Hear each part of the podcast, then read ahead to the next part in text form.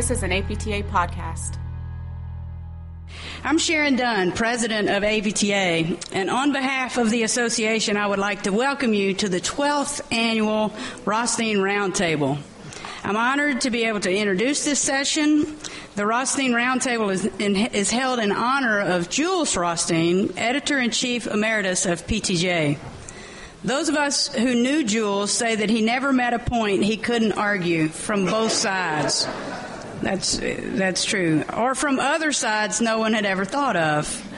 My first encounter with Jules was as a as a young delegate in the back of a motion discussion group, and our our chapter had brought a, a motion to the House that Jules disagreed with and my name tag was on backwards, so he couldn't, he didn't know me, and he couldn't tell who I was. He just walked by and he said, "Have you heard about this stupid motion?" I said, "Yeah, I wrote it." so he grabbed my name tag and turned it over, and he said, "Who are you?"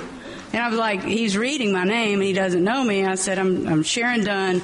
Who are you from? Meaning, who, who, who is your faculty member? Who are your mentors? And I said, I'm from LSU, and Joe McCullough is my boss. He ought to know better than this. So, so this was Jules. He pushed us to be better. And he came back on multiple occasions during that house to, to ask what had happened with the thoughts behind that motion. He wanted me to be prepared to present the ideas. And he pushed the issue enough that I had to think on my feet more and learn how to debate in a way that brought the issue and the issue forward for uh, that would be sound and principled. So I really, uh, at first I was scared to death, but in, in, in reflection on that experience with Jules, I understand what he did for our whole profession because how many of you had a conversation like that with Jules? I'd like to see a show of hands. Yeah, he made a difference. So that's the spirit behind the Rothstein Roundtable. It's an, an, event that's known for its tradition of taking on timely issues in ways that inspire action and influence the future directions of our profession. Fa- one of my favorite examples of this discussion was 10 years ago should physical therapists practice in acute care settings? And the players that were here having that conversation have left lasting imprints on my mind about preparing physical therapists in that setting, in that environment. We hear a lot about how the healthcare system is changing right now. You're not just hearing it, you're experiencing it if you're practicing in, in any setting maybe that's the point. The change is happening all around us, and there's a there's an odd disconnect. A lot of talk about the importance of patient-centered care and about a focus on outcomes. Yet, all too often, our profession, fundamentally patient-centered and built around outcomes, is treated by the system as an afterthought. We could spend days discussing why that is the case, but the important question is how do we change that? Can we change that? What barriers does our profession face in moving physical therapy from a niche to a component of care that's a given? And are those barriers put in front of us solely from the outside, or can we sometimes be our worst enemy? Addressing this issue will take creative thought from every part of our professional world, from education to practice and to policy. It will also require us to think deeply about how data might play into shifting our profession's position in the wider healthcare arena. After all, this is a multi layered problem. It will take all of us working together if we're going to have any hope in solving it. So I'm thrilled to be here for this event. I can't wait to hear what we get to experience today from our panel. And I'm sure, just like previous roundtables, we'll be talking about what was discussed here for many years to come. It's my pleasure now to introduce the moderator of the panel, Dr. Tony Delitto, a contributing editor for PTJ and moderator of the roundtable and excellent dancer, as I experienced last night. So thank you and uh, welcome to the panel.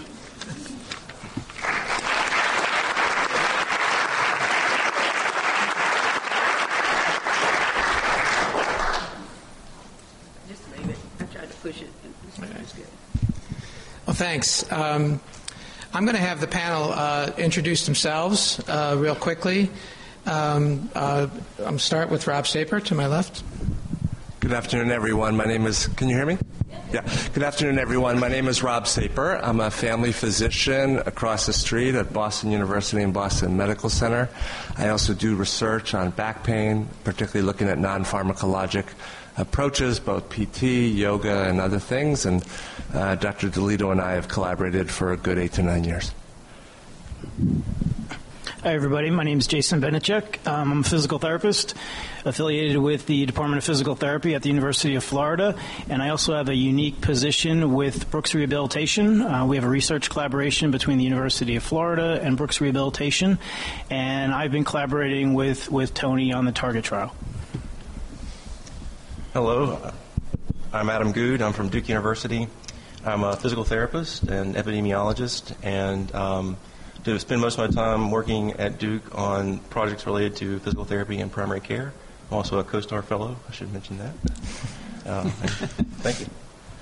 I'm Jay Irrgang. I'm a physical therapist. I'm professor and chair of the Department of Physical Therapy, and I also serve as the scientific director for the Physical Therapy Outcomes Registry. Great. So the, you're probably all wondering about this title, Industrial Revolution. Um, let me let me start with uh, what what uh, the the origin of what the, how this came about. Um, we have been uh, hearing over and over again uh, in this conference, as well as uh, over the past few years, um, about um, how uh, for the how difficult it is to manage patients in a fragmented situation that we have in our healthcare system right now. Rob and I are uh, co-leaders of a large uh, PCORI pragmatic trial. And pragmatic, the most important idea about pragmatic is it's real life. We are trying to implement in primary care what I think is a very simple uh, approach, uh, a stratified approach to managing people with low back pain. And we're having a whale of a time doing this. Uh, this integration component is a difficult thing to do. Um, and I've now seen it uh, for the first time in my life. I've seen it from the primary care uh, environment's perspective. Okay, and um, and to me, uh, it's it's it's um, it it started me to thinking about um, this in, this term integration and what it really means. And so I started looking around for successful integration uh, in primary care, and lo and behold, uh, Bre- Gerard Brennan's wife, Brenda Brennan, uh, is a nurse practitioner who had an article in JAMA not a bad journal, right? On integrating behavioral health in primary care. And I thought, you know, we could, we might be able to learn something from Brenda. And I was actually asked Brenda to be on the panel, but she's has a surfing vacation planned and she couldn't make it. But I did have extensive conversations with her, you know, about how how did you actually do this? And she said, um, it's very simple. We found people with the expertise in behavioral health and we put them in primary care. And um, and, and I thought, wow, you know, that's that's that's an interesting concept. You know, the you know you put the people with the expertise in house, and then I thought about our experiences in primary care, and I'm wondering how did she do that? You know, how did that you know how did that work? How did it do it? And you know, she was very adamant about the fact that if they're not there, it's not integrated. You know, and um, and that again, you know, made me think about the challenges. So that is where the Industrial Revolution came up because it would almost be a revolution in thinking to, to actually have that sort of thing happening. And, and, and I'm thinking in terms of integrating musculoskeletal care into primary care. And why am I thinking this? I'm thinking this because our experience tells us that people with spine related disorders enter the system, a large percentage of them enter the system in primary care. There's nothing we can do about that. That's what patients want to do uh, even our own uh, physical therapy. Uh, when we when the Physical Therapy Association asks patients, we get that response a lot. Patients want to enter care with primary care. Alternatively, they enter care through chiropractic. And my interpretation of this, and then, then there's about 20% that enter care all over the place. And my interpretation of this is that the people that want alternatives to uh, allopathic medicine or, or a non physician will go to the chiropractor. But those that want allopathic would prefer to start in primary care. Now, I'm saying that if that's the case, then we need to somehow figure out a way to better manage patients in that in that situation, given you know the the, the challenges that we face.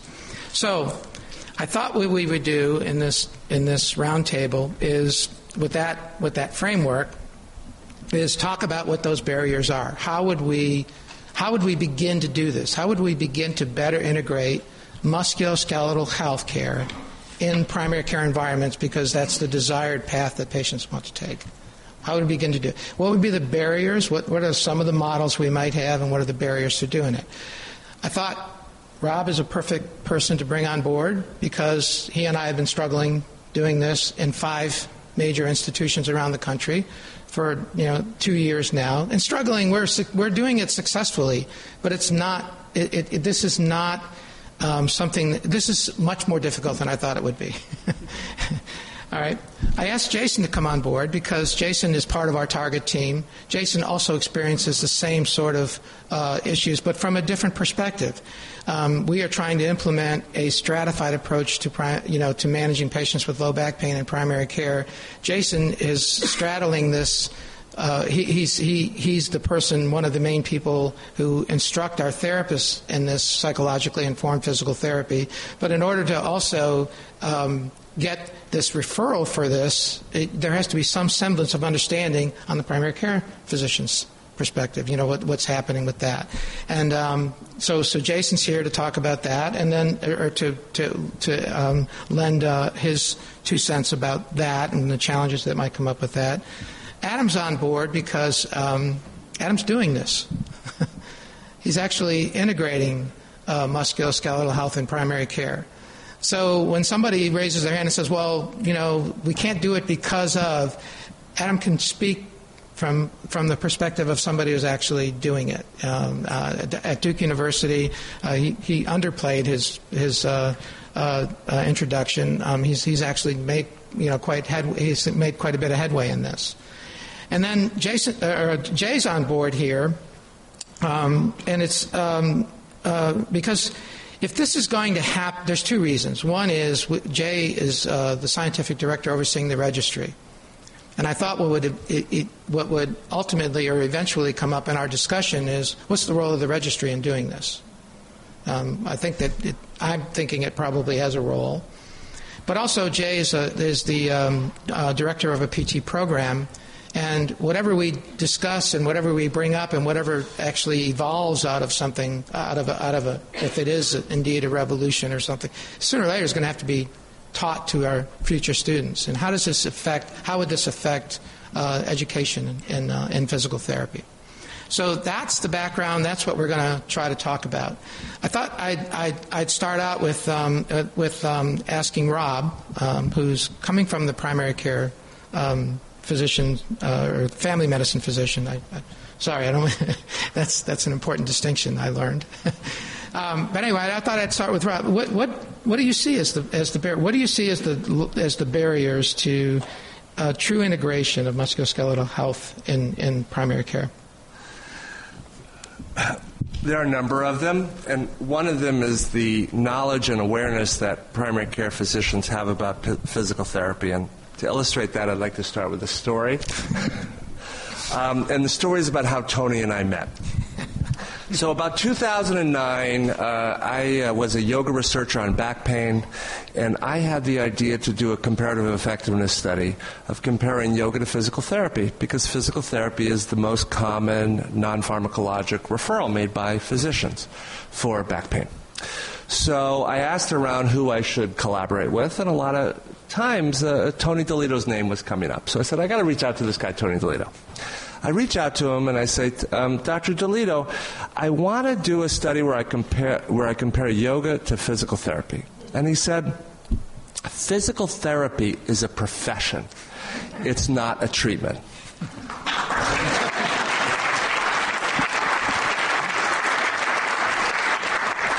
So I, so I said, what?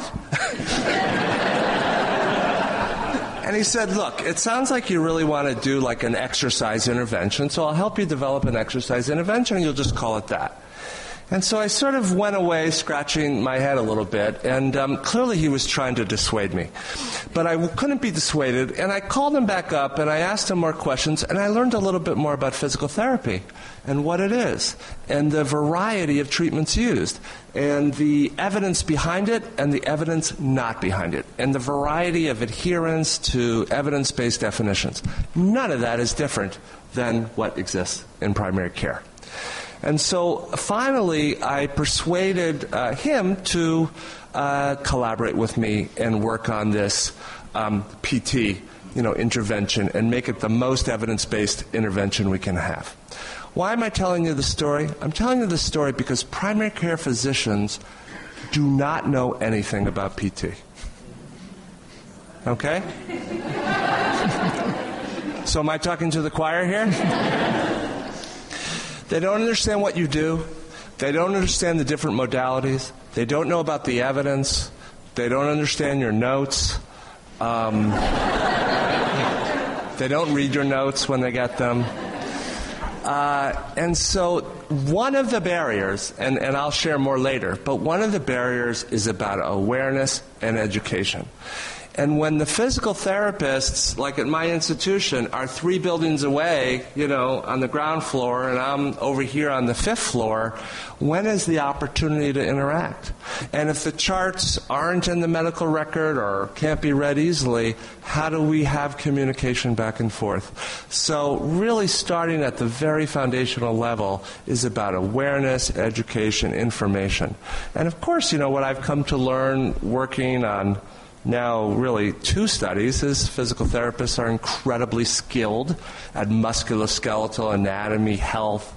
They're interested in functional improvement which is something that family physicians are interested in. I'm incredibly pleased to see the psychologically informed pt emerging because that's very consistent with a family physician's biopsychosocial approach um, and very very collaborative. But the only reason why i know that is because i crossed the bridge you know, to PT. And the vast majority uh, haven't, not out of any malevolence or disinterest, but just not the right opportunities. Thanks. And so, um, with, with that, um, I'll, I'll, follow up. And, and, by the way, we did all this initial communication while I was in Kuwait, which was actually good because I had a lot of time on my hands. but, uh, but anyway, um, uh, I'll follow up with it, so, is the answer to? I mean, what's the answer? uh, you know, is it? I know I've heard people say that um, uh, we should be in medical school curricula, and and my I, I, don't really I'm not very enthusiastic about that because um, having had uh, a son go through a medical school curricula and and um, and watch what, watching what they had to do and knowing full well that maybe you'd get four hours, six hours. You know, I, don't know that that's the answer. you know that. Um, do you have what, what, I mean? Is there any other? Uh, I, and this can be for any of the panels. I mean, what, what what's the answer to that knowledge gap? Because right now, what I, the way I see it is, either the patients need to be diverted, which is not a good answer because the patients desire to go to primary care, or we have to somehow figure out a way to get more people like you to bridge this gap. So I think uh, you know Rob really acknowledged some important points, and a lot of them have to do with communication, right? Communicate a lack of communication between primary care physicians, other physicians, with physical therapists, and I think you know what we're starting to find that could potentially be working in our system is that initial communication, um, particularly related to musculoskeletal pain, because I think a lot of primary care physicians will acknowledge that they are not experts in musculoskeletal pain, and and and what happens happens to most of their patients, right? They could take a couple different routes. Um, they can be referred to physical therapy, hopefully, most of them will be. Um, they can get prescribed medications, with some of those medications being opioids. And I think now that we're receiving a lot of national attention, right? Pain in general is receiving a lot of national attention. Uh, Rob shared a story, so um, I think I'm going to share a little story as well. Um, as part of my PhD training, I, um, I also um, had some training in public health. And my public health colleagues were always confused as to why somebody like me that focused on musculoskeletal pain was in a public health program because public health isn't really an epidemic. It's not a societal problem. So they so they thought, um, but it is really recognized now as a, as a as a national healthcare problem. And um, in terms of attention, I think because of the opioid epidemic, I think now we're, we're really receiving the attention, or those patients are receiving the attention that they deserve. So communication, I think, really should be the front line. And as physical therapists, we can really, I think, do a better message in, in, in letting primary care physicians know the services we can provide. The supplemental services in particular, right? You guys have heard about psychological informed practice already. Um, that's really a new intervention strategy that we're, you know, investigating in the target trial, and physical therapists may need some additional training. So I think it's communication is one part, but as Jay will probably talk about, um, I think the education part for our clinicians is also important and needs to be acknowledged. Adam, tell me, how are you are you communicating? yeah, yeah, so I, I, have to say that I agree with what Rob and, and Jason have said. I, the education uh, is a big component. Um, I have to say that from my perspective, results probably aren't generalizable. They probably will vary because I've been quite spoiled at Duke, where um, for the past four years we've been creating, building, and evolving clinical models where physical therapists are in the same um, treatment area or examination area as primary care. Um, so that would we would consider that to be a co-located model. Um, but but I have to say that I don't. After working with this and trying to evolve it to an integrated model, I don't know that co-location is enough because we still see a very high non-referral rate to physical therapy, even though they're right there for musculoskeletal conditions, as high as 60 to 65 percent. So, so pl- explain a little bit more about this co-location and yeah. tell me what the difference would be with something other than co-location. Yeah. So. What, what we consider to be the co-located model is just as you mentioned, you took a, a physical therapist, there's a primary care facility, you take them, you put them in there, they are using the same treatment room that the, the primary care physicians use. Their names on the treatment board. They're getting patients scheduled. Their billing is, is diverted, though. They're billing two separate ways. Um, they may get some warm handoffs um, during the day. They may get some referrals during the day. Um, but they operate separately. They are operating as two different disciplines just within the same facility. Okay. so, um, so, so, so Brenda would say that's not integrated. That's what you would say on this. But, but yeah. go ahead. Go, and that's what I would yeah. say. That, that that's more of a co-located model. It's nice. It, it increases proximity to services. Patients may have better access, um, delayed time for referral, things like that. Um, and then we, we've worked on that model. We studied that model in a single clinic. But again, I, I had a, a, strong clinical champion, a primary care physician that, that push that forward. She is the medical director, and she used to be a physical therapist before she became a primary care physician. And so she carried that flag for me into that clinic. And then I have uh, the director of primary care research at Duke is done work in back pain, so she also assists. So I've been quite spoiled in that aspect. And what we try to do now, because we've seen that it's helpful, it's nice to have the, the PT in the same area. They can collaborate, communicate, pull, you know, can you take a look at this patient? Sure, I don't have anybody here, and so forth. Um, but we've also seen a lot of non-referrals for those musculoskeletal uh, conditions, and possibly moving into the integration, more integrated route, where the, you have a system, and this provider comes in and uses their skill within that system, kind of deviates things away from other providers in that system and, and uses that skill for the betterment of that system. Kind of, so that physical therapist would be more of a frontline person for that musculoskeletal condition. Like the physical therapist would see them first, um, and maybe only see the physical therapist first. And that's the model we've been implementing. Um, so my barriers are a little bit different than uh, others' barriers may be. Uh, our barriers are things like working with the scheduling hub to make sure that people get on the right schedule. Um, staffing to make sure that they know that the physical therapist receives the MSK patients first and so forth. Um, because co-location alone, my, my thought is that, and this is only a single clinic, it's only a single system, that it may not be enough to really solve a lot of the problems with. I, have heard the, the, the same exact argument from people who have uh, co-located co-located PTs, and there may be people who have different experiences with it, but it's but it, but let's for the sake of argument move forward and say it's not integrated. So, Rob, what do you think of uh, PT screening, seeing people, maybe you not even seeing the patient. Yeah, so I, I think co-location is, is necessary, but it's not sufficient. And uh, I'd like to take on this behavioral health example Yeah. because I think the physical therapy profession can learn a lot from there. Integrated behavioral health is, is huge right now. There's a lot of funding for it. It's happening certainly around Massachusetts. Um, and it is really challenging. You know why? Because therapists, behavioral therapists, social workers, psychologists are used to seeing patients for 15 minutes and blocking it out and scheduling it and then having them come the next week and then the next week. They're also used to having strict rules of confidentiality from other practicing, you know, physicians. Um, and they're not familiar with how a primary care clinic works, what's the tempo, what are the stresses on the physicians, how things are scheduled, etc. And so the first six months of our behavioral health integration, I think, was very rocky, and I would say um, unsuccessful.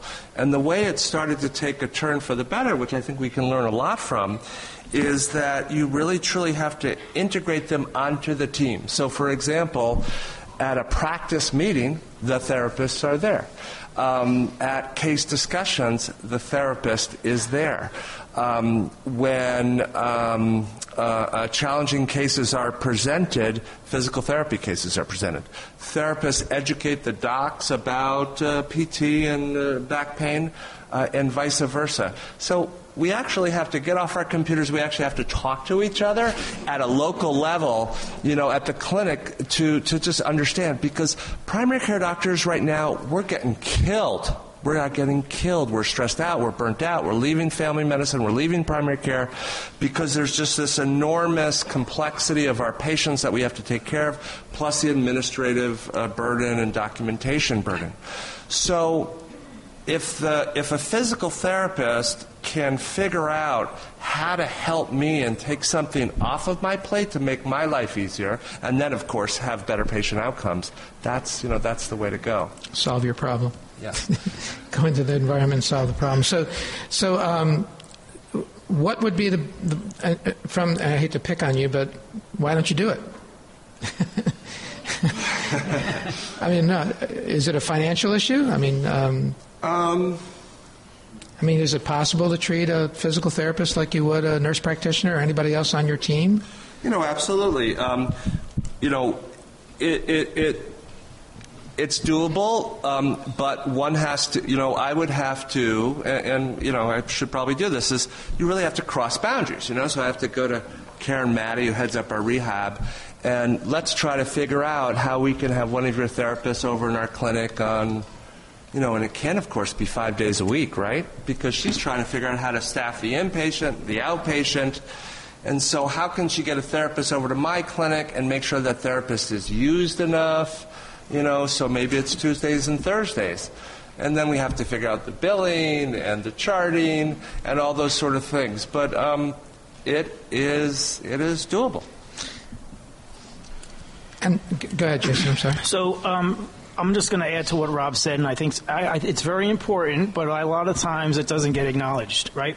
For for a scenario like that to occur, I think you know systems need support from executives, um, strong support, and without that support, we can talk about this till the cows come home, but it's it's it's never going to really work out. So um, you know, again, I don't mean for this to be all about Brooks rehabilitation, but um, we're, we're we're lucky because we do have very strong support. Some of you that were at the CoStar meeting the other day heard Michael Spigel talk. Michael Spigel, without Michael Spigel, I, I probably wouldn't be up here today. Tony wouldn't know who I was. And so it's, I can't acknowledge that, um, you know, the executive support of a system is, is definitely needed for, for things like this to happen, or to be successful. So, um, again, uh, one of the things that always strikes me is that um, as soon as we begin talking about this model, the first thing that comes to mind is how does that physical therapist bill in that model? And um, and and is it feasible um, at all in anybody's mind to not think about that? And I mean, when I said bring up the idea of having a therapist in your in, in your environment, my thought was to bring the therapist in the environment as you would an NP or as you would a PA.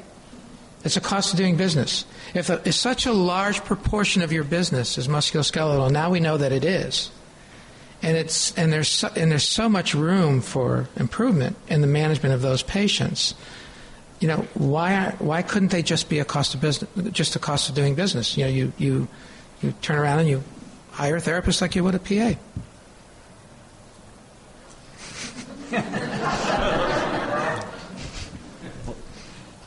Adam.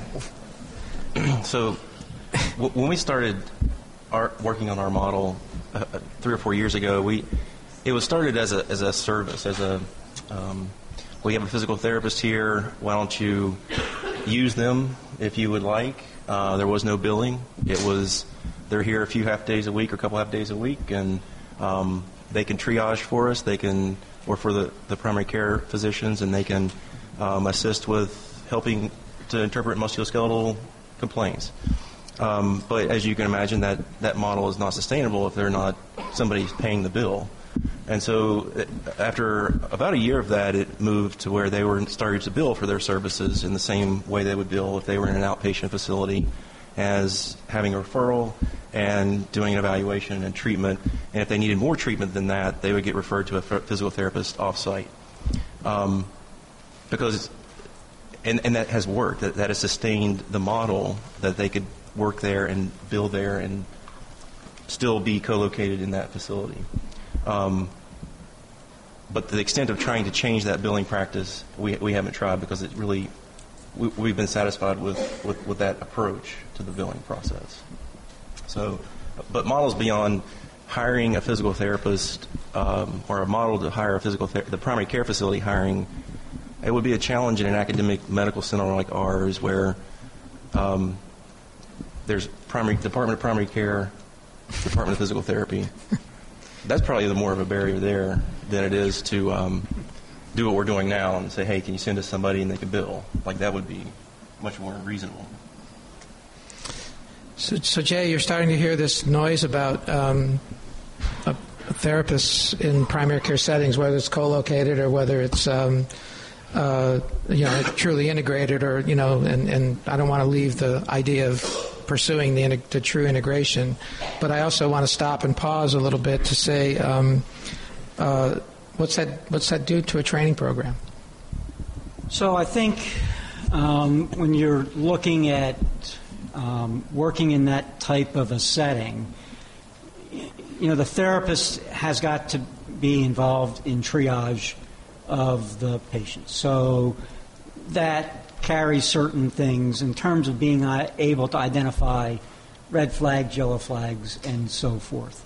And, you know, as those evolve in the intake and the examination, there may need to be rapid communication uh, with the physician and looking at what's going to be the best avenue for managing that patient. Do they need medical management? Do they, you know, will rehabilitation, physical therapy management suffice? Or is this something that, with a little bit of education, they can take care of themselves? And I think we need to ensure that that happens in the training of our physical therapist.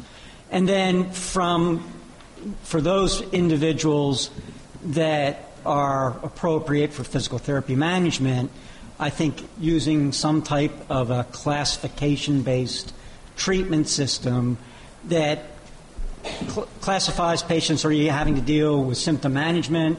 Are you having to deal with um, uh, neuromotor control or optimization of function?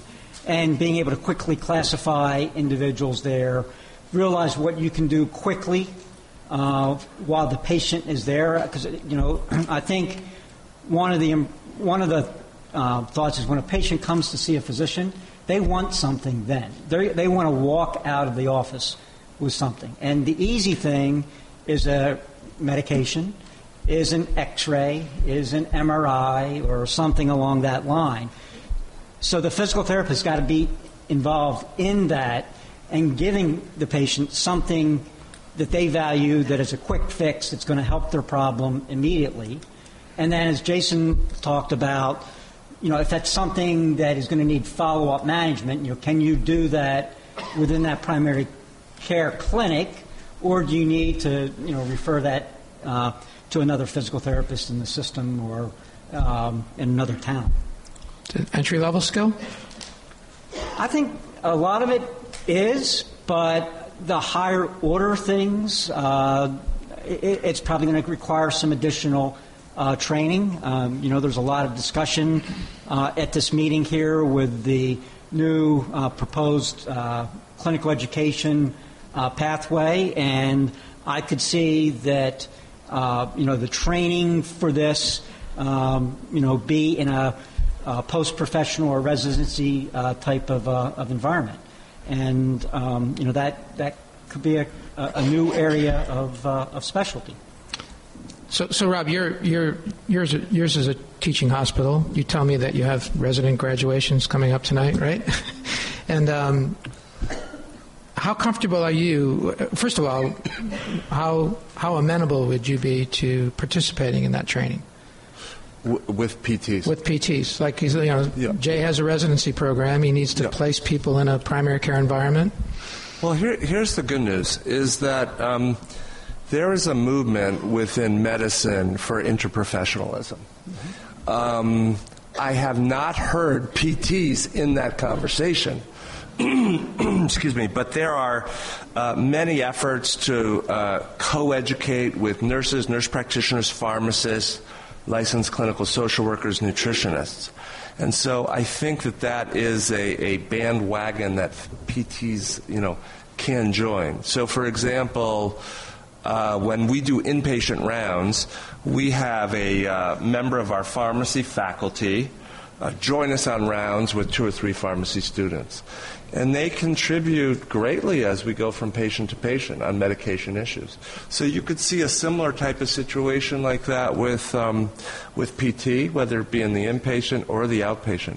But I'd, li- I'd like to second your point that being able to give something to that patient now is important. And I know in PT, sometimes your first visit is really an evaluation, right? And, and the patient's not feeling they're getting something. And so I know there's no quick fix, but I think that that's something very important to take in. And um, maybe each patient should not get a series of eight visits, you know, or mm-hmm. ten visits uh, uh, for their treatment. Um, you know, the downside is in an academic health center, there are these things called departments and divisions. and um, uh, to use the behavioral health example again, it's a little crazy making. So we have a clinic. We want to bring in some licensed clinical social workers. We interview them, but we don't hire them. They have to be hired by the behavioral health department. Um, because what would an academic health center be if PTs can hire physicians and physicians can hire PTs? God forbid, right? So, um, so that kind of rigidity of the structure is an impediment, but uh, it's surmountable. Adam, do you guys uh, you do you see any of this? These these as uh, from advanced training. I mean, are you seeing students in your environments now? Are students going through those experiences? Well, not directly. Um, because we have physical therapists that are in the primary care setting, well, this one primary care setting, they are clinical instructors. And so they may have a student with them while, while they're in the, this clinic for that period of time. But those are um, entry level students, and it's part of their clinical experience. Um, it's not set aside as a special primary care clinic. Okay. So, so uh, we've had a couple of opportunities um, to integrate some of our students into a primary care setting. And the first was a few years ago where we had our students uh, in the uh, student health clinic. And uh, that worked out really well because, again, the individuals, the physicians and nurse practitioners running student health, really didn't have a, a good understanding of what could be done uh, for um, these patients with musculoskeletal complaints. So it, it, essentially got to the point where musculoskeletal complaint, okay, you're going to see the physical therapist, uh, but that was at, set up at a different time. The, the, the, student had to come back. And I thought that was a pretty valuable uh, learning opportunity for our students because they had you know, one patient every 20 minutes. Um, you know, there was one faculty member there with two, three, or four students managing all of that and, and making sure that there's adequate supervision. And I, and I think our students learned um, how uh, some valuable skills in how to function in that type of an environment, which is totally different than the hour-long, you know, evaluation and you know eight visits uh, afterwards. And then just this past year, we had a similar experience where uh, we um, were able to provide services in a, uh, a community center uh, pro bono, pro bono uh, center that um, is also staffed by uh, physicians as well as medical students. And I thought that was a, a, a, good learning experience for our students as well. So, so it's kind of interesting, isn't it?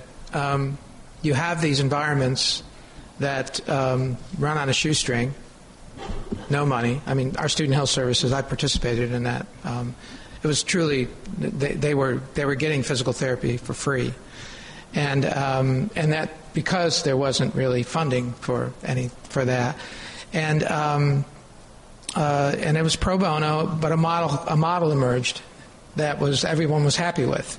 Now, obviously, it's not sustainable, and um, and and I think what it gets to the point of is, um, uh, in my mind anyway, is um, the Birmingham Free Clinic, which is the other clinic you're talking about, is just that. It's a Birmingham Free Clinic, and all of a sudden there's no barriers to this integration.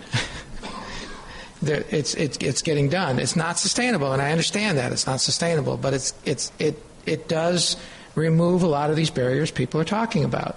Um, you'll I guess my, my question is are those the opportunities to go in and test these models?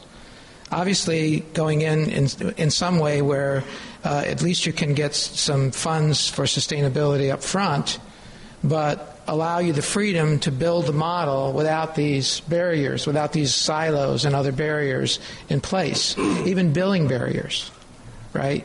Is that an option? Is that something? I'm, i mean, I'm, am I Am I a pie in the sky?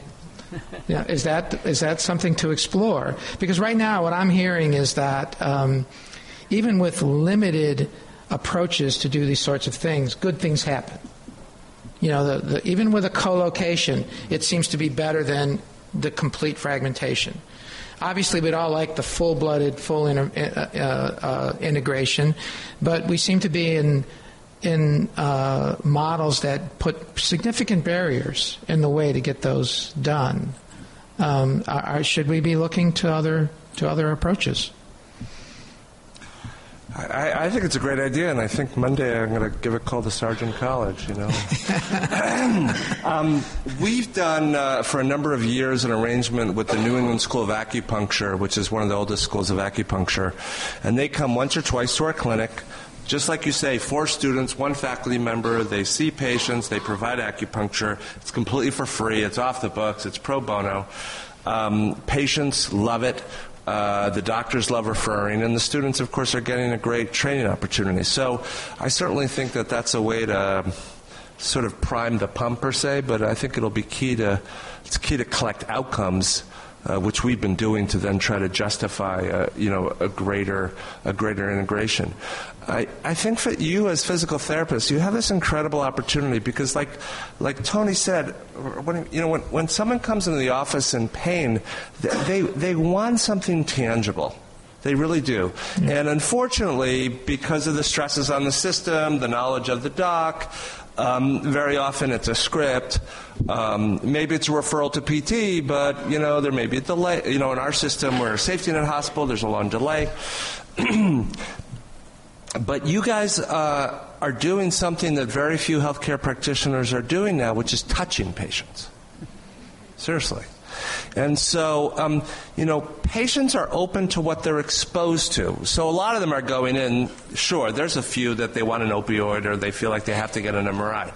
But the majority just want to have less pain and want to be helped. And, um, you know, so I, so I think certainly the opportunity is, is there and we have to capitalize on it. Um, I will say one thing that's a barrier, but it's a surmountable barrier, is that in primary care, the focus is on diabetes, it's on reducing cholesterol, it's did your mammogram rate go high enough? And Tony and I have talked for quite a while about this that pain as a metric, as a quality metric, it's not on the dashboard, at least as of yet. It's absolutely in the view of health insurers.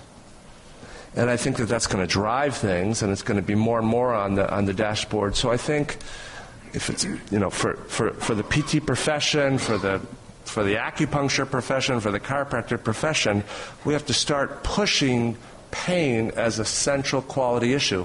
And even though the opioid so called crisis or epidemic has increased the um, visibility of this issue, the focus is in on treatment of substance use, limitation of opioids. It hasn't been squarely uh, uh, uh, at a very key missing link, which is the management of pain, which is what we're all interested in doing here. So I, I will say that you know, the national pain strategy and even the new guidelines for opioid prescriptions do specifically indicate physical therapy as a non-pharmacological intervention. So, although it may not be on, you know, everybody's radar, um, I think we are getting acknowledged as a, um, a really beneficial non-pharmacological provider. The other thing that Rob mentioned about the um, other comorbidities that are a lot of times um, are patients with musculoskeletal pain that come in that they're also experiencing comorbidities, and that's something that we really haven't talked about. We've talked about red flags, right, systemic involvement, but some of these other comorbidities, okay, um, you know, they're appropriate for treatment by a primary care provider or primary care physician. So I, I think a lot of times when we talk about these integrated models, um, you know, the, the, the elephant in the room is, well, I'm not going to see these patients. You're basically taking patients away from me. And I think when we talk about musculoskeletal pain, um, the big picture is that that's not really the case, okay? Um, there are some patients that can probably benefit from only, let's say, non opioid based medications. There are some patients that probably would benefit even from surgery, okay? But I think a vast majority of them would benefit from physical therapy. So I think, you know, collectively, how we present this message to the primary care um, um, physicians, I think that can help us out in terms of how to kind of develop these models. So you, you, you touched on a little bit, and I want to drive go back to this. Um, um, uh, and I'll and I'll I think I'll pick on Adam first. Um, um, how do you evaluate? I mean, you started this model, right? And it was it was different. Somebody decided that this would be good to do. It's nice that you have a primary care physician that was a PT. That's great. You know, it, it didn't it didn't take much convincing. how do you how do you know if this is working? What what are you doing to, to, to what are your metrics to say that this is successful or more successful than if you didn't have co-location? Yeah, so uh, just uh, um, that's a great question. Uh, just to back up uh, to your other point about uh, starting in um, these models in clinics where billing isn't um, the primary concern. Um, that's how we started. Was um, this clinic had a lot of uninsured um, that were coming through the door, so there was an opportunity there for us to uh, work in different models of care. And so, of course, there's no billing, so the hospital was saying, "Sure, you can do what you like." So that, that's kind of how we got started with this this model. But this this clinic sees over 5,000 patients per year, so it's not only uninsured. Um, but you know that is a, a, a, way to think about you know trying these different types of models where you're not hindered by the billing um, and so forth. Because um, you know now that we are able to bill and we've generated that model, um, that's worked uh, really well. Um, but evaluation of, of what we're what we're doing, we um, basically uh, use electronic health record. We've uh, developed some uh, retrospective observational studies where we have a period of time where we know the therapist was in there. I can go into the EHR and I can pull all the patients that they've seen. I can retrospectively look at the outcomes from more hard outcomes related to opioid prescriptions because they have, have to be generated through the EHR. Um, things like emergency department visits by those patients for a musculoskeletal complaint in around that same time, maybe in a year um, costs, uh, charges that were made. Uh, those are obtained through our finance department.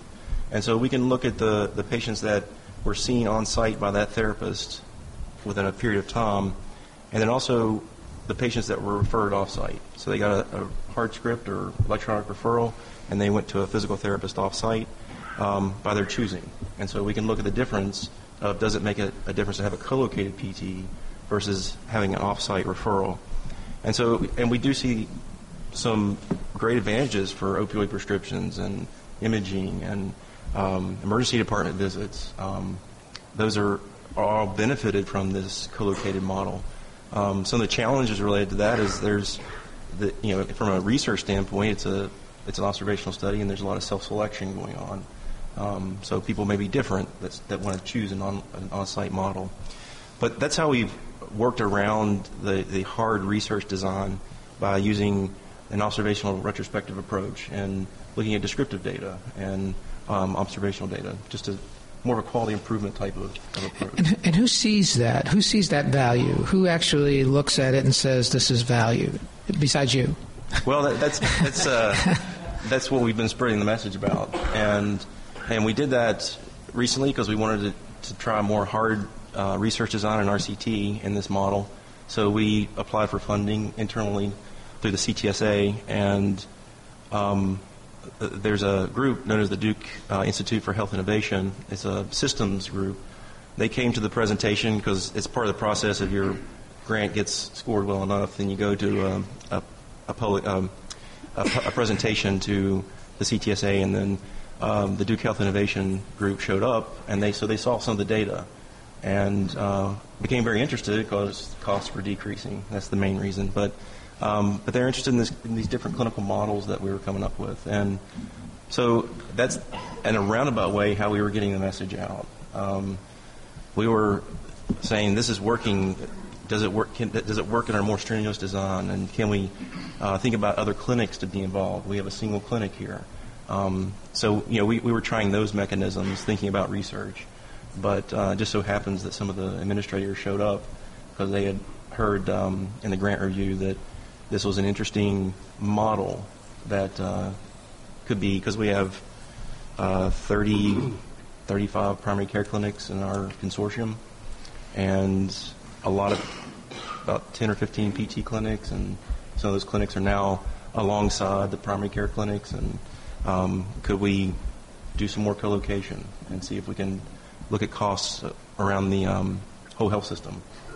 So, so somebody in your system saw that using less services within Duke was actually beneficial. Yeah, and, and to go back to previous comments that um, you know the executive champion and um, DHI or the Duke Innovation for Health Duke Institute for Health Innovation is that it's set up by the chancellor and the president of uh, Duke Hospital and and that that's the champions you want for yeah. if you're yeah. thinking about a model. So again, results probably aren't typical. Um, it just so happens that it was the right time, right place for us, and but you need that to, to really be successful in those those models.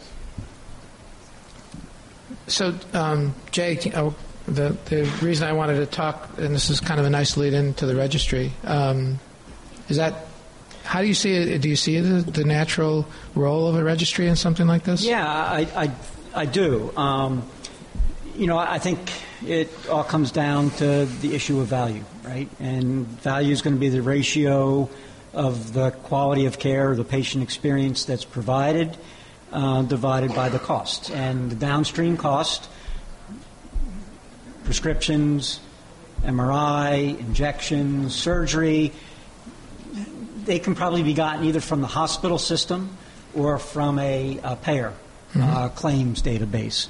But the other thing that, that, that, I think is important is that we have to measure what the patient thinks uh, about it. And that's where we have to incorporate, you know, our patient-reported outcome measures.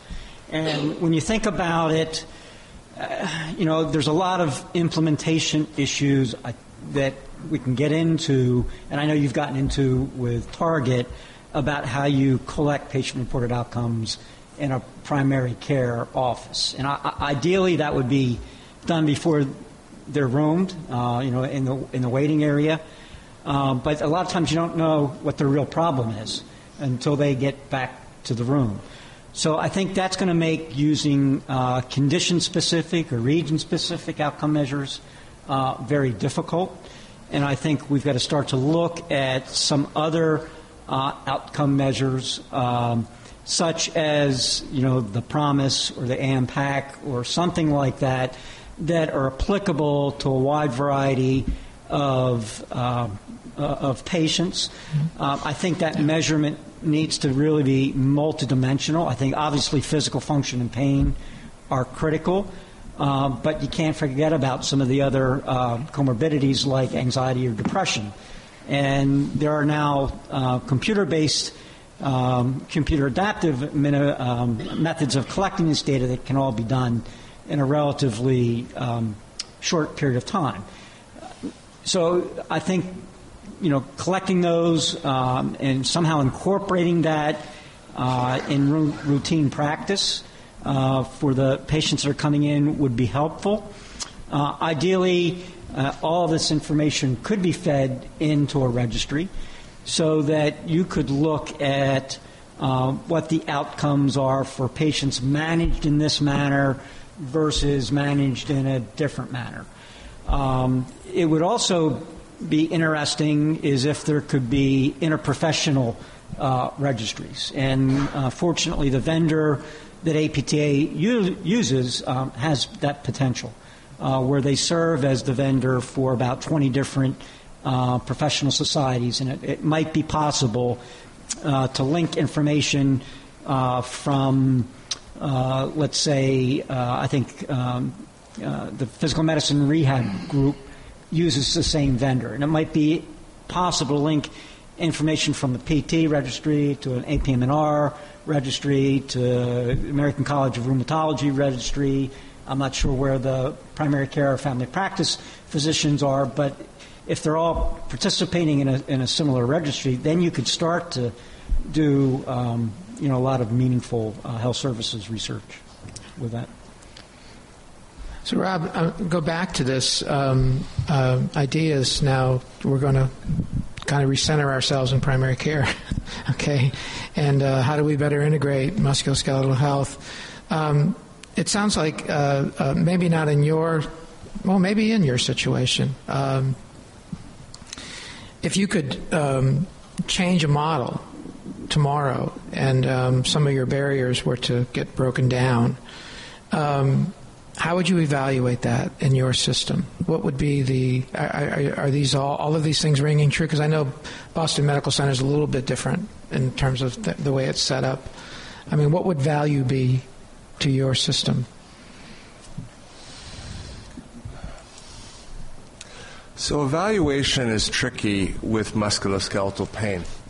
With diabetes, the hemoglobin A1C you can pull from the clinical data warehouse. If you're looking at mammogram rates, it's simple. Uh, the problem is that that data, like you're describing, is not routinely collected. Um, we're starting to collect patient reported outcomes in depression. Um, but that's just depression. So I, I, think your idea of moving towards a PROMIS 19 or PROMIS 29 across the board is good. We'll give up some of the specificity we like from an Oswestry, but we'll capture all the major domains so that you can go back and look to see how effective these are. I think until that happens, realistically, we have to look at proxies and, and cost. So we're in a difficult time right now because we're in between fee for service and global payments, right? And it's a very uncertain time in medicine. Um, but I think, uh, you know, so one day that our CEO is saying, you know, you, you got to do more PT, more injections, more MRIs for more money. And then if I present data that shows that we're saving MRIs, that's actually not a good thing. But of course, once the switch turns that it's global payments, then that's going to be the greatest thing. So I think physical therapy and all of us in primary care, we just have to plan for that because that's going to happen. And um, that is going to be, you know, what's going to be value uh, ultimately to the hospitals and the CEOs, and that's lower cost and cost savings.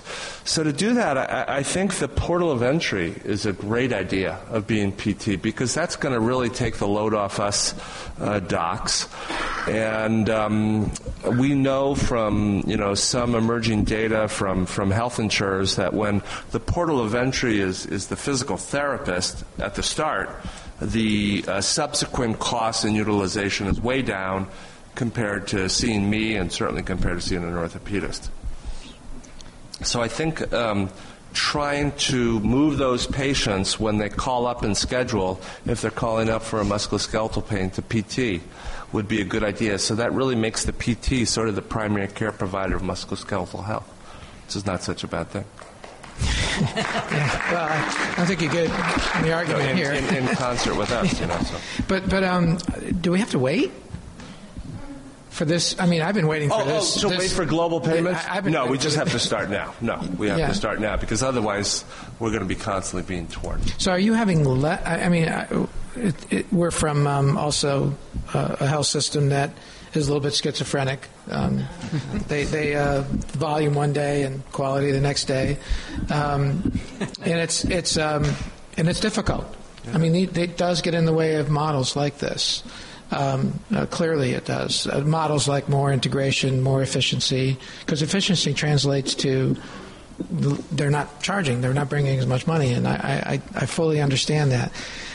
So, so I, my, I, I guess that um, uh, you know, one approach would be to um, to to look at environments where no one cares anyway. No one about the money component. I mean, there's there's need, there's high need, there's inability to pay, and there's we know we're going to take care of patients in these environments, and maybe that's the place that we should be focused on to test models and but provided there's an evaluation component to that. Now, even though these, you know, um, uh, even though these environments many times, uh, just because the insurance isn't what it is, you know, everywhere else, it doesn't necessarily mean that they're not costing money, you know, and and um, so the so the value proposition can be put forth in these in these environments, and, and maybe maybe that's where we should be focused until this switch occurs. You think? Um, my question for you: What's happening at the the Kaisers and the group healths and these large health systems where obviously the money's important, but it's it, uh, you know it, it's really about efficiency and, and reduction of cost and quality and value. Well, the, what, I don't know. I can't tell you for sure about Kaiser. Uh, yeah, I can only tell you about our system, and our system is a integrated delivery finance system, and we've seen movement toward um, huge movements toward quality within the past uh, uh, year or so, year or two, when our integrated payer became a larger and larger proportion of how we were getting paid, and um, and when that happens and the money's going from the left hand pocket to the right hand pocket, you see a shift. In, and you do see, there's no question we see uh, a movement toward, uh, toward quality, but we don't see the switch turn. we still are, we are still billing other insurance companies. And, you know, and, and so it's, um, so, so, and I, I don't know, it's my gray hair, must be my gray hair, um, but, but um, I'm getting very impatient because I, I, you know, I, I see um, models like Adam talks about. I see our own experiences with some of the other. Um, uh, you know, we, we make these moves toward these more integrated models. They seem to be very successful. Um, they do seem to provide value depending on who, what, what, what, uh, what the perspective is of people. Um, but, but we can't seem to implement them more widely. Uh, we have we have the barriers are implementing them more widely. This is the time where um, in the Rothstein Roundtable where we ask for some um, questions and experiences from the audience. Uh, the microphones are there. Um, there's one there's one there's one caveat here. I'm going to try something a little bit different. Um, I, I get a little frustrated when it jumps from one thing to another thing to another thing if when someone asks a question, there seems to be a, a discussion on it. I'm going to let somebody else who wants to do a follow up jump in the front of the line. okay, we're going to try that this year. We'll see how that works. So, questions? Bill? Hi, uh, my name is Julie Starr. I teach at the physical therapy program at Sargent College at Boston University, and I welcome your call. Um, I have implemented physical therapy in three different types of um, settings, like we're talking about. They've all been inpatient, but one is at a pediatric facility that didn't have PT. One was um, in the uh, emergency room, and one was in the intensive care unit. Now, they're all inpatient, but it t- took a champion to get it started. It took um, getting the evidence to prove that it worked. And then it needed a huddle every morning to say what's going to happen today. So, call me. Thank you. Bill? So I'm I'm have a comment about awareness or lack of awareness on the physician's part, which may not be quite in line with the first comment. So are you going to stick to your guns? Is that how you want to do the Q and A? No, go, go. Go? Okay, good. All right, go. Thank you. Well, in terms of physician awareness of PT or lack of, uh, a couple observations based on 40 years of trying to help increase awareness. Um, any inroads I've ever made have been related to patient care, revolving around the patient. Even in the classroom setting, I've had lots of opportunities to teach, uh, lecture to medical students or residents and the first couple years I did it, I had my slide tray in with slides from the guide to PT practice and list of practice settings, and you know, eyes were glazed over within within five minutes, including mine, I'm sure. Uh, the third time I went in to do this, after five minutes, I thought, you know, I need to try a different approach. So I asked the group of maybe there were 25 in the room, anybody have low back pain? Of course, somebody raised their hand. And I said, would you be willing to allow to be a patient and I do a demo for you for the class? Um, and the person agreed. I had the other 20 come up around the front of the room. I did a history, exam, educated treatment. And that was, that's been my approach since then in that classroom. So I get a lot more mileage out of it than the standard slideshow I used to do. Um, and more in a clinical setting, and, and, some of this was mentioned, attending rounds is a great opportunity. Again, whether it's in an inpatient or outpatient setting, uh, around patient care. Um, and this takes effort. Um, Again, I've worked in, in facilities where the physician's primary referral source was down the hallway. I knew their schedules. I knew the last patient scheduled for 11:30 in the morning. I knew when they were eating pizza for lunch around 12:15, 12:30. That's when I tried to go back there and talk to them about a patient we were collaboratively working with. At the end of the day, I knew when their last patient was scheduled. I knew when they were dictating notes pro bono clinics, that was mentioned as well. It's a great opportunity as long as the students, different disciplines, are seeing patients together, and as wrap up rounds, they're together. They don't split off into their separate groups. That, that's a waste of time uh, in terms of what we're talking about here. And then uh, last, I don't wish ill on anybody, but I was happy when one of our physicians hurt their back or neck or knee and they could be a patient of mine. Um, I wanted to help everybody, but I really wanted to help them and educate them. And, you know, they were a patient, but I got in kind of who physical therapists are or like to be. Tony, can I speak to Yeah, please. I, I, I think it's great comments. Um, everyone talks about evidence-based medicine, right? And uh, to get credibility when I give talks, you know, I throw up the slides, as you're saying, and bullet uh, all this sort of thing. But the real truth is what you described, is that what persuades people and, and physicians is experiential, right? And so that experience can be uh, the physician's low back pain episode being treated by you. That would be the most direct. But it can also be the experience of a patient of mine being treated by you.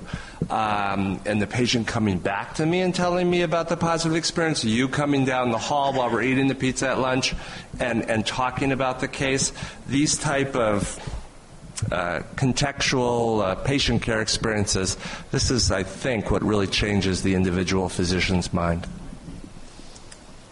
Uh, hello? hello? Yes. Excuse me. Uh, I'm Chris Barnes from the University of Utah. Uh, I had two comments, really.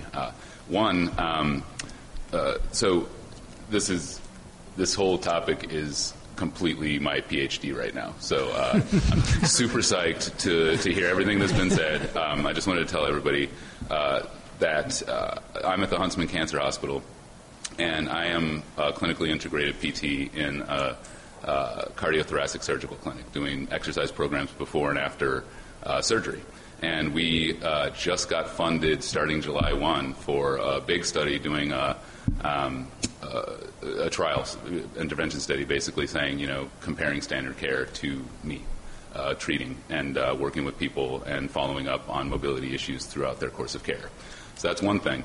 Uh, speaking to the billing specifically, uh, we've got another PT integrated into a BMT clinic working with people uh, around um, stem cell transplants uh, for blood hematological cancers. And I'm not billing because I'm on a study, but he is billing. And so it took, you know, the the um, the, the, clinic physicians to really want to have a PT there and start to push back against any barrier that came in their way, and then to have uh, real strong leadership from um, the rehabilitation uh, leaders in the in the in the the university um, uh, health system to you know coordinate to say okay we want this to happen, and then to kind of you know, use use the administrative kind of uh, magic tricks to say, okay, you know, where can we move a PT? How can we get uh, you know this to fit you know into the the, the, the space that's available you know to uh, to for billing and, and you know that, that, that kind of thing, HR and all that business. So um, yeah, it is possible, but you, you, you have to have people who really really care um, and we did it once, and now we're planning on doing it as much as we can across the, the cancer hospital and then pushing out to the rest of the health system. So, curiously, are you employed by the practice plan or are you employed by the rehab services? I'm a PhD student. So, oh, I'm, so but I'm, well, what's your I'm, compatriot? Uh, um, yeah. I, so, uh, so yeah my, my funds come, you know, from the, uh, the, academic side. Right, but your compatriot who's hired. Yeah, he is an employee of the health system. Uh, of the health system. Yes. But is he do you, is he with the practice plan or is he with the, the, the physicians or is he employed by the rehab? He's, he's through rehab. Yeah. Okay. So it is it is revenue it is cost neutral to the clinic. Uh, he is billing through rehab yeah. just like every other outpatient therapist yeah. uh, uh in the system. Um, yeah. And so that's you know a very a strong value proposition when you go yeah. to a physician to say, listen, this is going to cost you nothing because yeah. we're billing and we're, we're self sufficient. It's it's it's a it's a great thing you bring up because I, I I mean in my own experience I don't think rehab is, is really integrated well in cancer. Right. Uh, you know, and um, and it, and you you bring up a good point to do it. Um, I find that. Um, uh, in primary care, for some reason or another, it's a much more difficult nut yes. to crack. Yeah, yeah. The, you know, it, the it population really, is quite heterogeneous. So yeah, but quite difficult. Yes. You know, it may be the same solution. I don't know. You know, um, you, you, spoke to putting uh, you know putting people in place and then mm-hmm. letting them do what they do. Uh, I think the solution is going to be, you know, it's it's it's uh, simple but not easy, right? So yeah. Uh, you, you, get you get the PT into the room, right? Uh, and things good things happen how do we get everybody else to get out of the way of getting the PT into the room is the real nut to crack. Yeah. And, uh, and that's essentially what I study now. So and, and your approach is similar to what Brenda told me. She didn't ask for permission. Right. right. She just did it. Exactly. Which, and, uh, which I, I, it's a motto I've right. lived by. Thanks, Thanks. Anyone, anyone else want to comment? Oh, next. My name's Ivan Matsui. I'm from uh, the from California, and you know, usually I hate to stand behind these uh, speakers out in the audience, but I feel compelled because just uh, a couple hours ago, next door, uh, we had a panel discussion of a white paper, a, a perspective paper that uh, the APTA asked us to uh, put together, which we presented, which was titled, uh, I think, PT and Primary Care. But a lot of these things we had we had discussed right next door, um, and I guess the Kaiser experience, we have been in primary care since uh, the early 90s, uh, I think about 94. Um, and uh, in our particular particular facility in Union City, we got something going ourselves, but it merged with a whole region um, uh, directive that or uh, idea uh, Kaiser is at this point a four million member organization. It has probably 7,600 uh, physicians, 700, over 700 therapists. Uh, not all of which is in primary care, but a number of us in the outpatient department are working in primary care and have been so in a uh, embedded way uh, up until about 2015, and then we moved away from having our own rooms in in uh, primary care to to basically carrying a phone, which we now have what's called roving PT.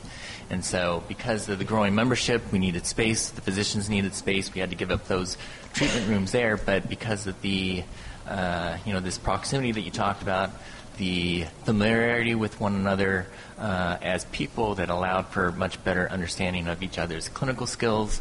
Um, we now are more of a consulta- serve more of a consultative role.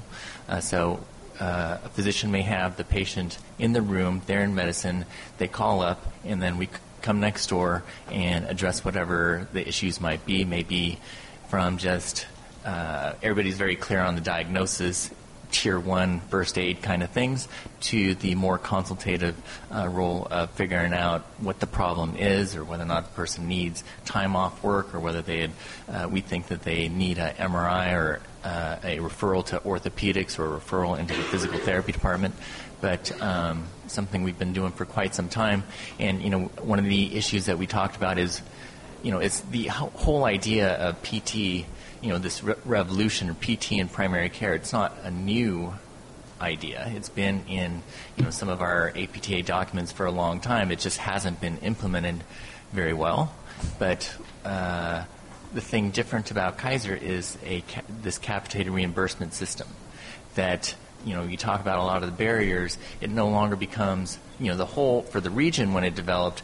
It wasn't stirred from a physical therapist uh, drive. It was basically the primary care physicians needed a more sustainable practice. And so, you know, when you talk, it, this, this, is a nationwide uh, uh, yeah. problem. Uh, they so, yeah, so, so, your point um, seems to, uh, where it seems to um, actually converge is um, it sounds like the, the system has to change before the models change. Yeah you know, uh, and it has to be, and and and, the, and it has to get to the point where because because what you're telling us about Kaiser, and it's not dissimilar to what I've heard from other um, uh, places that have much more integrated systems, um, is is um, it's it's not surprising, but that is not the norm. that is not what's out there, you know, and and um, and and I guess the you know, from my perspective, I, I'm not, you know, integrating PTs is. Not, I agree with you. It's not. It's it's not new, but having doing it is new. Talking about it is not new, but doing it is is is new, and um, and and it's frustrating to wait. Yeah. Next. Want to uh, emphasize the need for the integration uh, from a different model, where we have co-location in our um, care but not the integration. One of those environments is the intensive care unit. We have learned that in the intensive care unit, our uh, services with patients can decrease time on a ventilator, decrease time in the intensive care unit, mm-hmm. decrease time in the hospital, and we have good financial modeling that allows us to justify the role of the physical therapist there. So, what we've seen is administrators bought in. They said, sure, we need these PTs, and what we don't have working effectively is the integration in those settings because of the traditions that often need to be overcome. And it's not really just the PTs. It, the, the, mm-hmm. What we know now about uh, quality care involves collaboration among respiratory therapists, pharmacists, uh, anesthesiologists, PTs, etc. So, in looking at integration, we need to be disruptive to get there as a model Society of Critical Care Medicine's approach has become uh, workshops, two and a half day workshops that bring people together. And the rule for participating is you need at least two people from each environment. We won't train a single person because you need to go back as champions and justify that it is productive time for PTs to be involved in the rounds. And it is valuable time when PTs are part of that unit and engaged in the dialogue, and it's mm-hmm. that integration that we need to achieve. Most important at the 10 year anniversary, I like getting up here and talking about the outcomes and the impact we're having through acute care physical therapy. Yeah, yeah, yeah I knew you'd throw that in because, well, really, and it's commendable. Um, and and please understand something. Um, I took the I took I took the role of the person who didn't think physical therapy had a role in acute care in that debate with Charles Magistro, and um, and people have come to me repeatedly telling me, I mean, I can't believe you did this. You know, sometimes you take a role just because you have to take a role. You have to take the con role. That was what the debate was about. All right, I'm done. I'm finished justifying myself up here. Um, but but understand, I want you. I want to. I want to go back to one thing, um, and why the term revolution is used. And I just want to. I, I, I, I stayed away from statistics, hardcore statistics, but I can't help but repeat something that uh, Dave Elton uh, gave, t- talked to us about in, uh, and at the um, the CoStar Symposium, which just preceded this uh, the next conference here. And uh, Dave Elton uh, is oversees Optum Health. Optum Health has all of the um, the claims data for United Healthcare, the largest commercial insurer in the country, okay? And he's talking about the primary care environment, all right? And he's talking about the cost of musculoskeletal care. And he can trace every patient that, all the patients that are seen with spine related disorders. And it's just a substantial number. I can't repeat the number off the top of my head because I don't remember it, but it's a lot of patients. And 2% see a therapist. Just think about that for a second. Okay, that that was kind of how we sat back and said, this, this, something different has to happen here." You know, from a model standpoint, I I, I didn't mean to think that uh, to, to bring in bringing this up that integration doesn't occur else, uh, you know elsewhere in other specialties and everything. It does. I know it does, and and I, I commend the acute care therapists for their for their success, especially with the mobility programs. I think these things have been tremendously successful out there, and they do take. Maybe there's better. There, there could be more integration, but there's they're already reasonably well integrated. But my God, we just have to do something in this primary care environment. That that seems to me to be a key. Go ahead.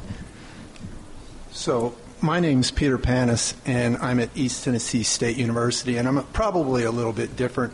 I'm actually a professor in a college of pharmacy, and I'm a physical therapist too. So I'll ask my question first, and then I'll try to keep my dialogue short. So the question is why are we not following this model? And the model I'd like to suggest is the pharmacist model because when we first started a pharmacy school at my university, the pharmacists really weren't doing that much with the physicians. Now, every time, every physician group that, that has rounds, there's pharmacist faculty there and there are pharmacy students there. Every time a new practice sets up that's associated with the university, there is a, there is a pharmacist at that practice. And so, if, if that's what we're looking at, we should be looking at the pharmacy model if you want to look at something, go on to Wikipedia. There's something called medication therapy management. That's the pharmacist term for this. It's MTM. If you go on the Wikipedia, I don't see anything about physical therapy management there. So we, you need to kind of carve out an area. And why aren't we following that model? Well, I, I think um, I can try to address it. Um, uh, I, I, don't think it's, first of all, I don't know how widespread that model is. Um, I know in our primary care clinics, we don't have pharmacists in the clinics. Um, we tried putting pharmacists in the clinic, you know, at one point in time, and it wasn't an issue of value. They clearly demonstrated the value. It was an issue of who pays for the pharmacist. That was what the issue was. Primary care didn't pony up for that. What's I'm sorry?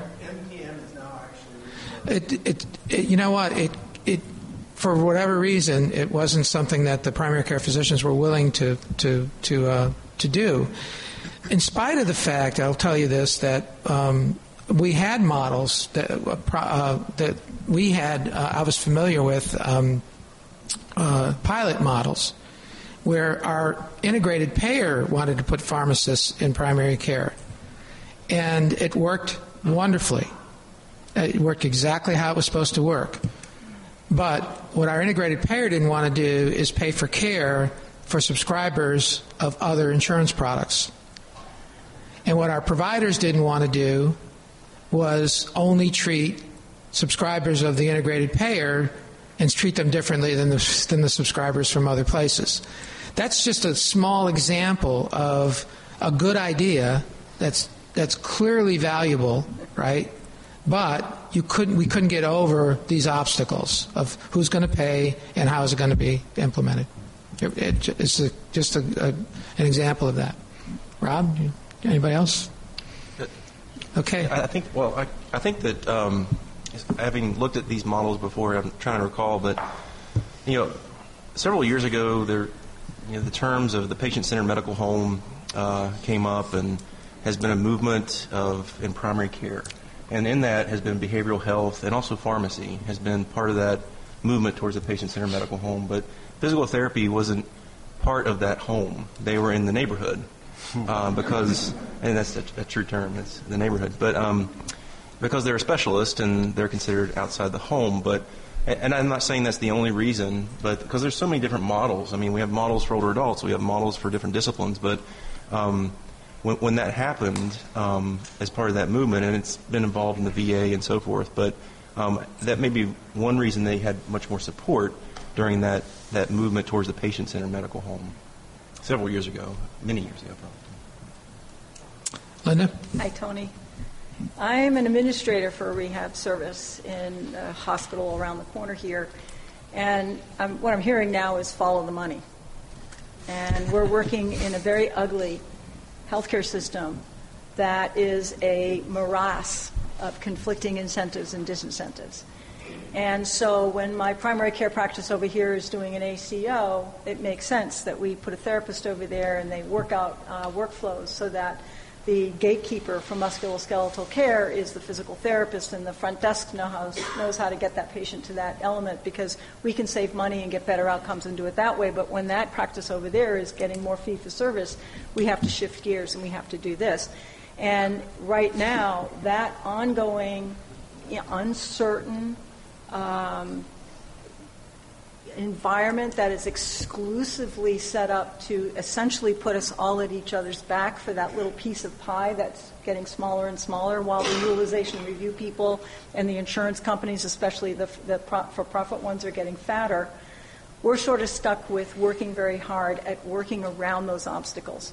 So I have to know whether or not that clinic over there is a hospital licensed clinic, and I can put a therapist there and we can bill under the hospital license and do it and that one over there is a PO. And should we talk about having that therapist become in, uh, bill incident to that physician's practice? But if we could do one thing, we should eliminate the expectation that physical therapy is always measured by productivity. And we should start to align to what Robert Kaplan and Michael Porter and Clay Christensen are talking about, which is value driven healthcare. And if, if we can't get rid of productivity, we should at least add the cost of getting a specific and measurable outcome so that we can make better decisions about whether or not we should put resources into overcoming that obstacle because that's a PO over there, or this obstacle over there because they're, they're, they're feeding off the um, fee for service golden calf. And until unless we get to a system that sort of is aligned to all of the same positive val- uh, objectives and is really committed to a value driven, outcome measured system, we just have to learn how to figure out the workarounds for all of these road, uh, all of these speed bumps. We try to do it at Brigham and Women's, and we get little pockets, pockets of success here and there. And the, the issue that we have to commit to doing is getting this evidence out there and getting the data there so we can help inform the policies that will help keep us away from just ongoing morass of incentives and disincentives competing with each other. And, and that's really all I have to say. that's, uh, one more question. Go ahead. Hi, everyone. I'm Steve Smith. Um, local in Boston here. And something I've done, I worked uh, 13 years now. Uh, the last six years before going into private practice, I managed a community based um, outpatient physical therapy facility. Um, Dr. Saper know you well, um, and it's something where I started to have good relationships with some of the physicians that were in the building. Uh, those relationships turned into me taking their residents down for eight hours, two four-hour shifts over the course of the time they spent in the community clinic. Uh, we then, or I worked with one of the nurse practitioners I know really well, and we were able to apply, get her a grant to come down and spend uh, 16 hours a week with me. Um, the grant money was used to reimburse the facility for her salary that would allow us to spend the time together and collaborating over that amount of time was awesome. We were able to really see some difficult patients. Um, it was it, it made a lot of difference for the patients. It made a lot of difference in what we know about each other's professions as well. So, in terms of a starting point, do third year PT students necessarily have the ability to spend eight hours, 16 hours, do a small integrated clinical in a primary care setting that would allow at least the start of an exchange of knowledge? And or is there grant money out there to allow a physical therapist who is interested in pursuing this to cover the cost of their salary to be in with a physician they know pretty well and actually see if this will work out? Um, it's got to start somewhere. We seem like we have really big ideas and everyone's talking huge, but how do we start the integration? And that's really kind of what I want to say. So. Well, um, I, I, think the answer to your question is uh, I think there, there uh, are opportunities in underserved areas to to set those models up where people can do it and and um, and and at least get a handle on whether or not the, the feasibility of it, as well as uh, uh the the uh, uh, effectiveness of it. So I, I, do think that they, there are models that can be set up, and there are probably funding mechanisms for those types of things. So um, I, we're coming to a close. Um, I, I, didn't expect to uh, lead the revolution, um, but but um, I, I, will tell you this. I hope if you get anything out of this, it, it's um, how um, good ideas, how evidence-based ideas. Um, it, it's not it's not um, education, guys.